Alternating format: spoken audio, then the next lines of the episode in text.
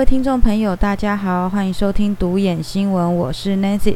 今天要继续跟大家讨论的是那十二名背诵中的香港年轻人哦。根据呢，现在香港政府最新发布的一个新闻稿，他们还是一样，就是引述了广东省公安厅的说法哦，证实这十二名港人呢被拘留超过了三十天哦。然后呢，盐田公安呢还是没有申请逮捕，而香港的警方呢也是指深圳的盐田公安局。稍后或者是将会申请正式逮捕十二名十二名香港年轻人哦，也就是说目前是还没有申请的阶段呢。那根据中国的刑事诉讼法呢，很明确的列出了刑事拘留的期限是三十天哦，超过没有申请，也就是非法逮捕哦。而这十二名香港人已经被扣押三十八天了，在我们节目播出的时候，应该是第三十九天了。从香港政府的新闻稿中也证明了，中国公安目前是非法禁锢这十二名香港的年轻人哦。整个香港的政府出来的那个新闻稿里面呢，都是用依法拘捕或者是依法刑事拘留等字眼哦，一直在硬凹说依法。这这两个字哦，但是即使根据中国当地的法律哦，深圳当局目前还是属于非法违法扣押这十二名香港年轻人哦。即使按照中国的方法去计算哦，中国的法律，这十二名香港年轻人呢，在八月二十五号的时候才正式被拘留哦。那如果从八月二十五号换算到现在，也是已经第三十六天了，三十六、三十七天了。这其实已经超出了刑事诉讼法所列出来的三十天了，目前仍然未申请逮捕，也就是说，现在是处于非法拘留的状态哦。我们可以过去从中共侵害人权的事件哦，非常多，不不计其数哦。呃，这次这十二名香港人的家属哦，委托律师啊，都遭到拒绝。然后，香港政府也一再的配合中国的做事手法。香港警方呢，也现在正在依循组织以及策划跨境犯罪方向来调查这十二名香港年轻人的案件哦。也就是说，其实这十二名年轻人现在正在处在一个水深火热的一个情况哦。好，那我们现在要来关注一下，就是。在九月二十号的时候呢，也就是大概十天以前呢，这十二名的家属，他们其实有集体到湾仔的警察总部去报案了，要求警方要调查中国海警是否有就是跨境执法的一个情形哦，然后要公开香港水警巡逻位置以及海事处雷达的记录，然后在做口供的时候呢，他们表示哦，香港警方只关心。家属会是怎么样互相彼此认识的？怎么会组织这个记者招待会哦？然后说完之后就推辞，不帮家属和中国这边做联络，然后就准备要结束这次的会面哦。然后呢，在香港政府其实他们发出来的这个新闻稿当中有提到，呃，海事处跟水警在事发的当时的那个航行的记录。也就是家属要求公开的资料，然后政府其实只是含糊其辞的引述这个记录，可以看出来是漏洞百出哦。那家属也再一次要求政府将相关的记录公开在呃阳光底下让大家看哦。也就是在家属报案之后呢，其实有非常多的呃家属在进行就是口供的这个程序的时候，其实。警方哦，香港的警方只是从他们的家庭背景，还有失踪前的行径，还有失踪后有什么联络方式，以及报案人等方向哦，去进行这个问话。其实从来都没有正面的回应过呃家属报案的要求。然后呢，在事后，警察联络了事务处的科长黄俊康，回应家属说，就是呃。入境处已经协助了家人去联系中国单位，香港警方就不会再去核实身份，然后了解这个情况，以及委托律师等这中间跟中国的联络了。所以其实很明显可以看出来说，香港政府其实完全在推卸责任哦，然后完全是一个摆烂不想处理的态度。那其实现在家属的要求也非常的简单，他们也只有四大点哦，他们呃四点，第一个就是要求香港警方要交代这十二个人。被送到中国海警拘捕的日期、时间、地点、过程，并且交代有关过程当中是否有出现伤亡哦。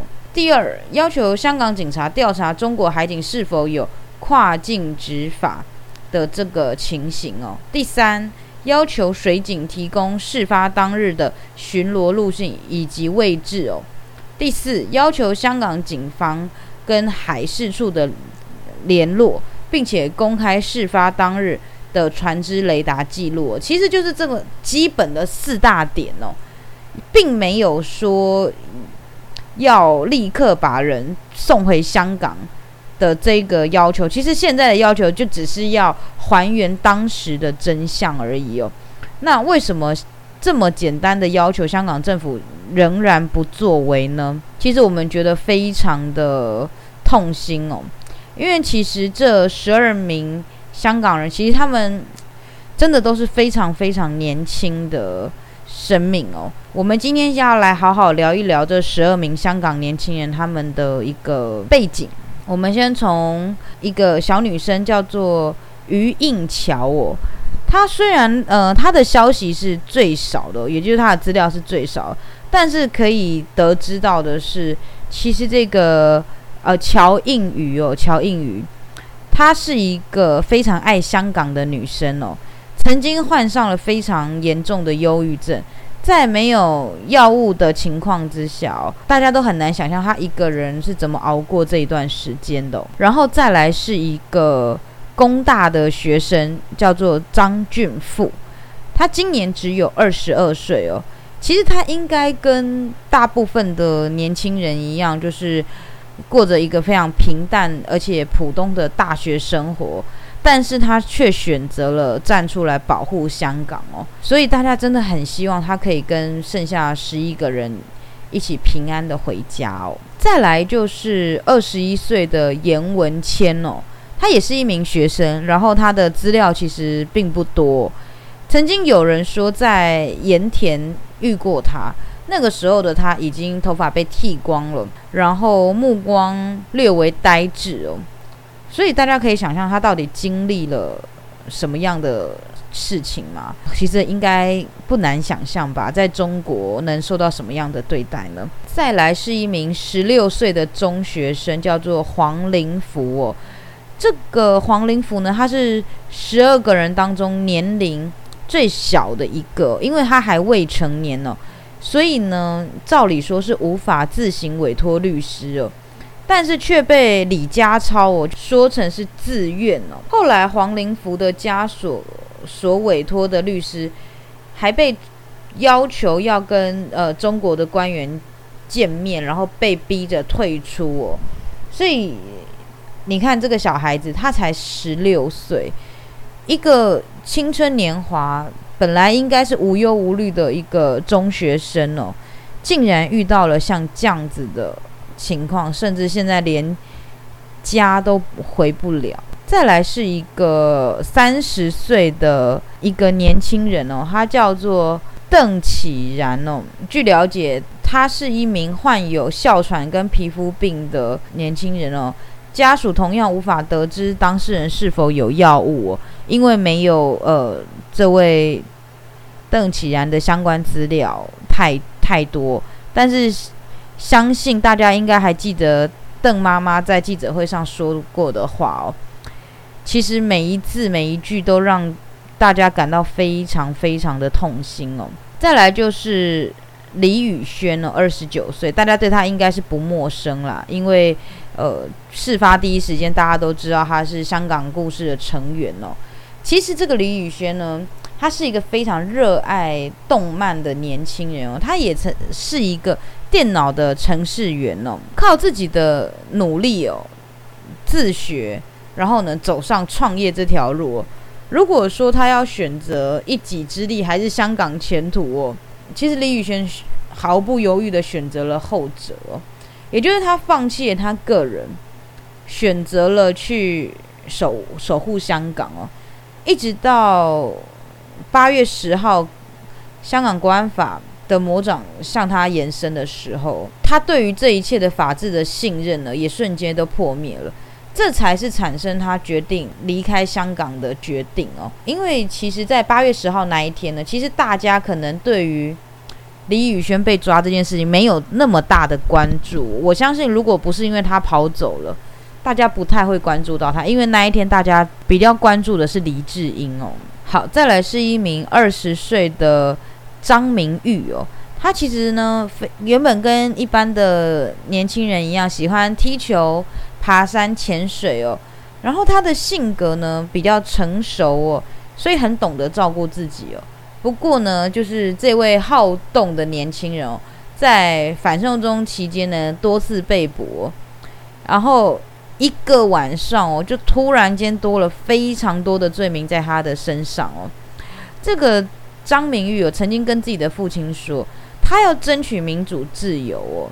然后呢，他的爸爸听完之后就问了儿子说：“你为了什么要争取？”这个张明玉就回答：“为了下一代。”他只有二十岁，一个二十岁的年轻人，竟然说他要为了下一代争取民主自由，他自己都还是这个下一代吧？我不知道他的爸爸听到了是什么样的感觉，但是据了解，这个张明玉在登船的前一刻呢。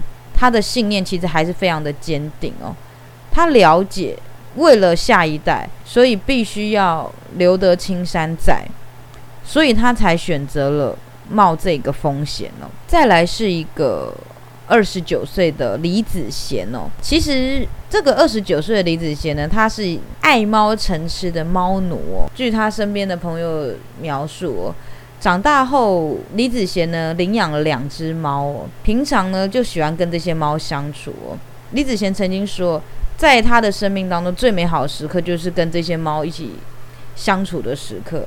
但是在临离开香港的前几天，他主动提出来要跟他的妈妈合照。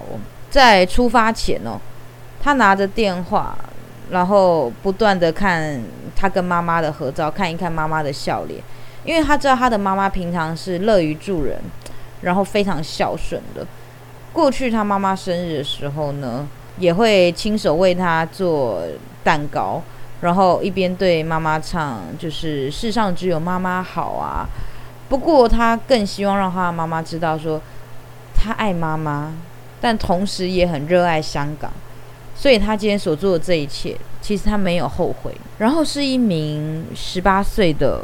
郭子玲哦，其实这个郭子玲，她的心中除了家人以外，还有一个非常想念的女生哦。这个郭子玲，她是港大工程系的学生哦，从小就是一个舞台剧的爱好者。就读港大以后，她继续参参与演出，然后遇上了他生命中的一个女主角。在他准备要离开之前，他鼓起勇气跟这个女生表白哦。然后跟争取香港民主之路一样，也跟香港大学生常常说的“博尽无悔，人生如戏”。只是这个郭子玲看着波光粼粼，也让这个爱情呢成为了沧海遗珠。其实你可以看出来，这个十八岁郭子玲，她是一个非常浪漫的年轻，他还想还想要拥有爱情，还想要过着跟家人、跟心心爱的人在一起的生活。所以他在离开的那一刻，我相信他的心里是非常非常的煎熬的。再来是一名十七岁的郑子豪哦，郑子豪跟家人道别方式哦，是在清晨的时候带着鱼竿跟水桶哦，然后跟他们说我要自己出出海去钓鱼喽，因为他本来就是一个很活泼好动的男生哦，也是钓鱼的爱好者，所以编了这个善意的谎谎言哦。只是为了要走的不着痕迹，以以免他的家人担心哦。他在离开前不久才自掏腰包买了一部新手机给妈妈当做生日礼物，电话还在，但接听的人却要永远远离了。郑子豪非常的爱香港，更爱他的家人，所以他决定自己扛下这一切，远走高飞哦，拿着一大堆的钓鱼用品哦，决定连夜冒险出发哦。然后同样也是一名十七岁的廖子文哦。其实廖子文在出发前不到一个星期，他就要过他人生第十八岁的生日喽。廖子文常常在想，过去他们一家人总是会外出吃饭，为他庆祝生日，现在都只能成为往事哦，只能回忆哦。不过，其实他认为他的成年礼其实早就已经来了，因为他所经历的比任何成年人都还要多。廖子文是一个非常应景的小伙子，他的喜怒哀乐呢，其实都不会表现出来让你知道。因为可能是因为他小时候当哥哥被人欺负的时候，他直接会单车去撞撞坏人哦。像他这样这样子路见不平的性格，也是让他决定在反送中这个期间走出来的一个最大的原因哦。最后是一个二十九岁的黄伟然哦，他是一个机械技工，然后他其实在临走前，他有写了一封遗书哦，他写说：“原谅我自私。”在生离死别面前，万字哽在喉中，只能靠着书写梳理。出发的前几天，只有二十九岁的他，把这一封信放在了书房，里面满满都是道歉的话。他说：“很抱歉，对不起，妈妈，原谅我自自私等等的。”这个是黄伟然的遗书。其实他二月的时候已经被关押过。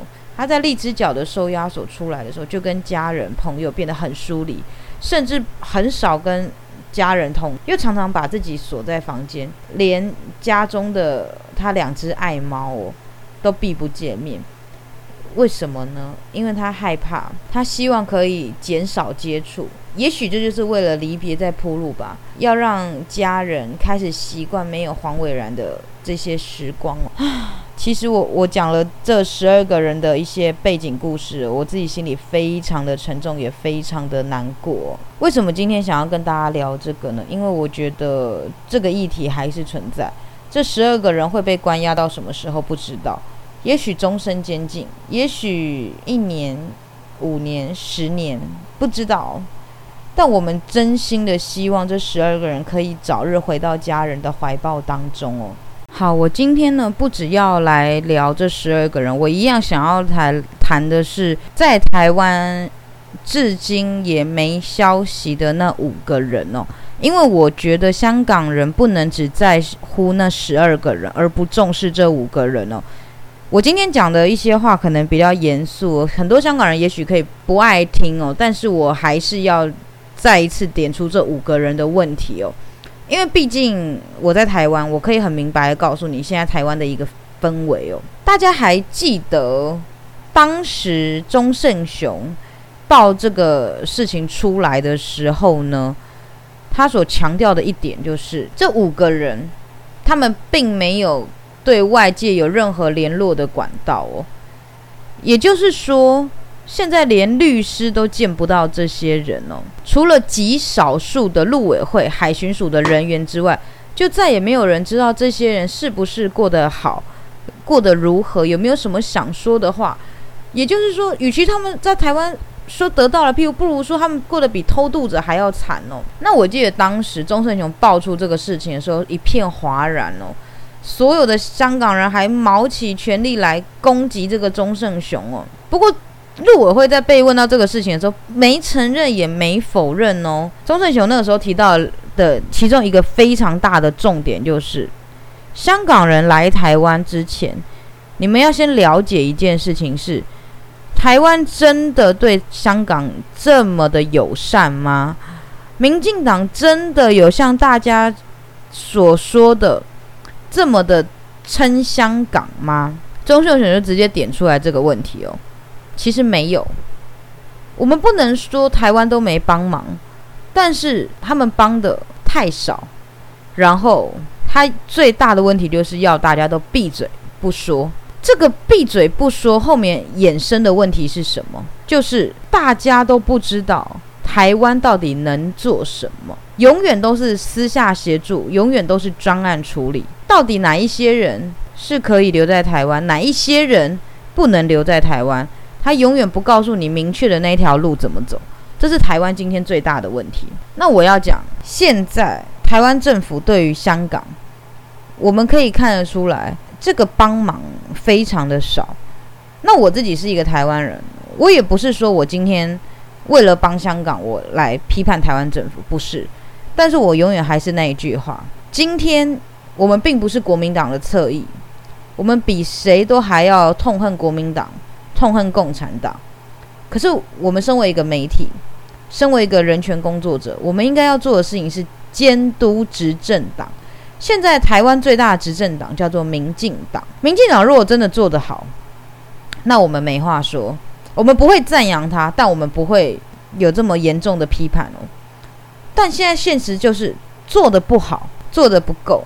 我讲一个最实在的，如果台湾政府真的对香港伸出了这么友善的这一双手，罗冠聪、张坤阳这些有头有脸、有知名度的人，为什么离开香港的时候首选不是台湾呢？他们都还是跑到美国去，跑到英国去，为什么？因为他们比任何人都知道。在台湾得不到实质的帮助。现在在台湾的手足有多少？我不能告诉你们太多的数字，但是我可以告诉你们的是，在台湾的这些手足，至少我接触到的每一个，几乎都对蔡英文、对于陆委会是相对的不满，而且是高度的不满。为什么？为什么？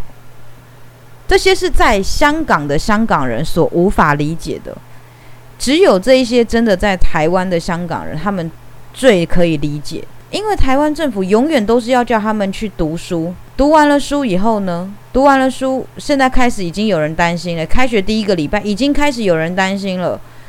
我四年后毕业，如果我在台湾找不到一份五年工作签证的公司聘用他们。他们是不是四年以后要回香港？那他们现在为什么要浪费四年的时间在台湾读书？大家真的觉得这些人在台湾读书是因为他们想要读书吗？不是，有的人年纪都很大了，常常来跟 Nancy 抱怨说：“我十年没读过书了，我在香港中学毕业，我没读书了。我现在毕了业以后，我都要三十岁了，我在台湾我要怎么跟大学刚毕业的人一起竞争找工作？非常的困难。”那请问台湾政府，你有告诉我们五年后这些人该怎么办吗？没有，你所有的要求都是去读书。其实我一再主张的当然是难民法，可是我知道现在的国际情势、两岸问题，台湾要有难民法是一件非常非常困难的。那我们要难民法，也不是为了要大量的收香港人，不是。其实我觉得现在香港人最大的问题是每个人都来台湾。但是你们都不知道自己要来干什么。我今天要讲，有难民法，才会有严谨的审查制度。说不定台湾一有难民法，有这一套严谨的审查制度之后，三分之二的香港人就乖乖的离开台湾了。为什么？因为你们根本都不符合难民的身份嘛。最近独眼新闻收到非常多人的私讯哦，非常多香港人的私讯哦，很多人都来说。台湾到底什么时候开关？我好想去台湾，可是我没有六百万可以移民，我要怎么做？老实讲，我真的不知道怎么做。因为你身上，他跟我说他没有案件被控在身，他就是一个很平凡的一个香港人，他没有任何的案件在身，他只是纯粹觉得他在香港待不下去，所以他好想走。那他也没有钱去别的国家生活。他连六百万都没有，他也没有办法来台湾投资移民。那请问像这种人，他来台湾，我能我我我们能说什么吗？不能。但是台湾会愿意收他吗？也不行。可是现在哦，他只要打着他是抗争者的名义哦，他来，台湾政府根本不审查。那个审查制度是什么？根本不告诉你，每一个都是专案处理。然后所谓的专案处理就是全部都送去读书了，不管你几岁都去读书。我们一再的不是说因为有难民法会有共谍渗透吗？那现在台湾没有难民法，我们的审查制度宽松的比别的国家还严重。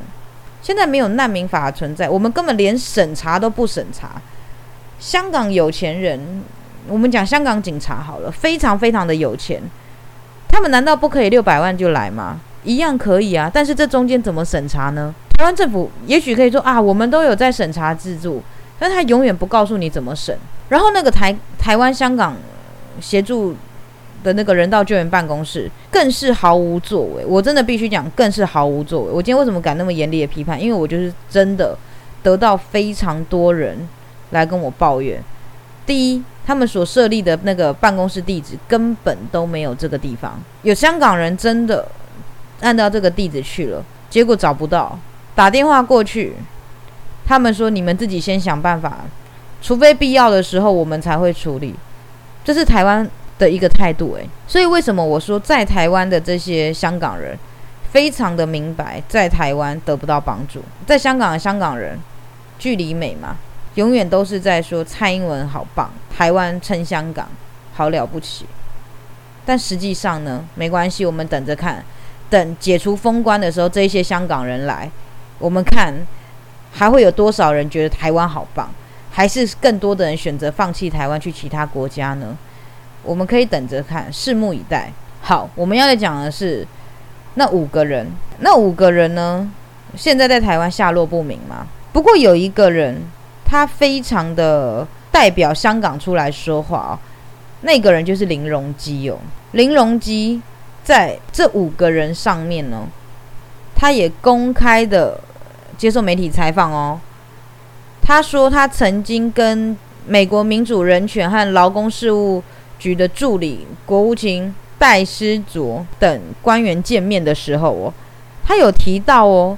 部分的台湾、香港年轻人生活有困难哦，有想要前往美国的想法，希望美国政府协助他们转往美国。然后林隆基哦，在这场开会之后哦，他引述了美国官员的部分哦，他说美国官方愿意协助，但是还没有说明该如何提供协助哦。其实我觉得现在最大的问题就是在台湾。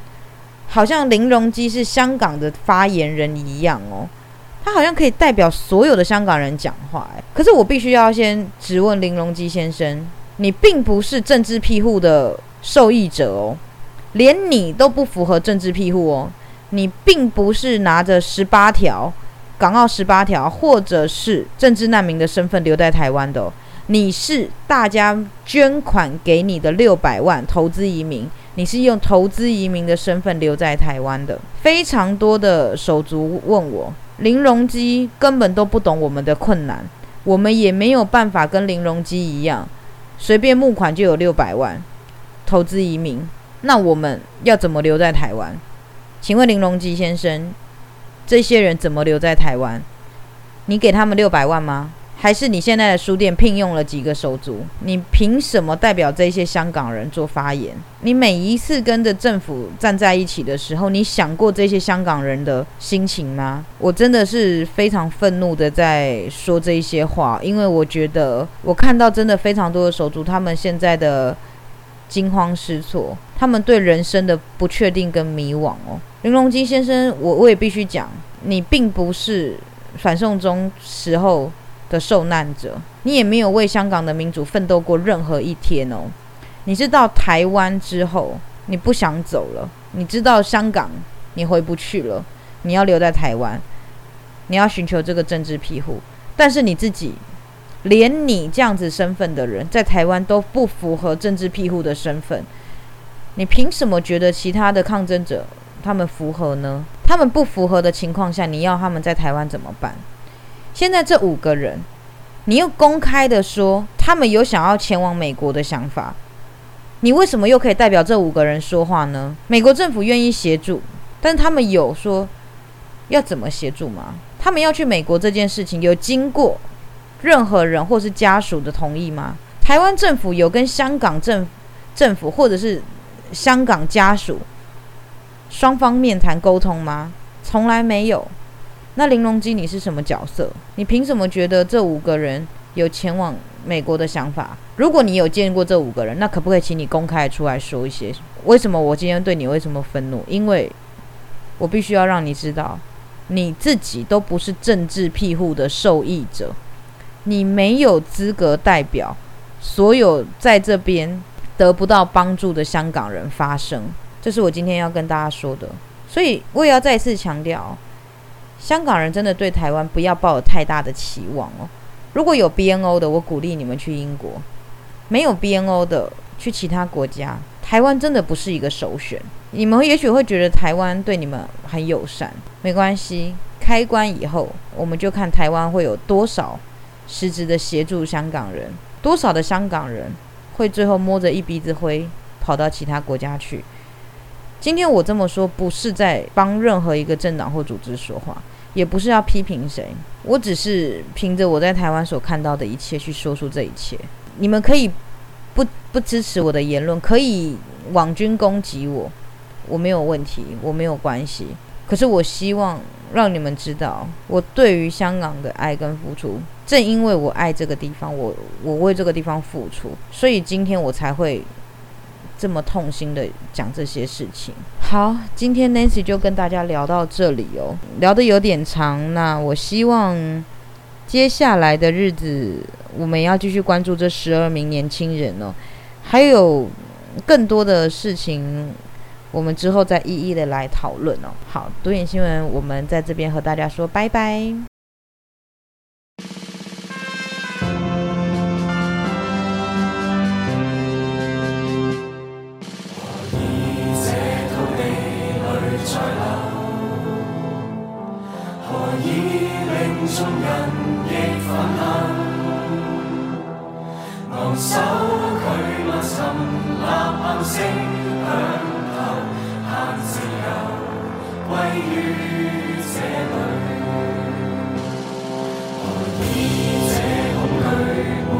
that's how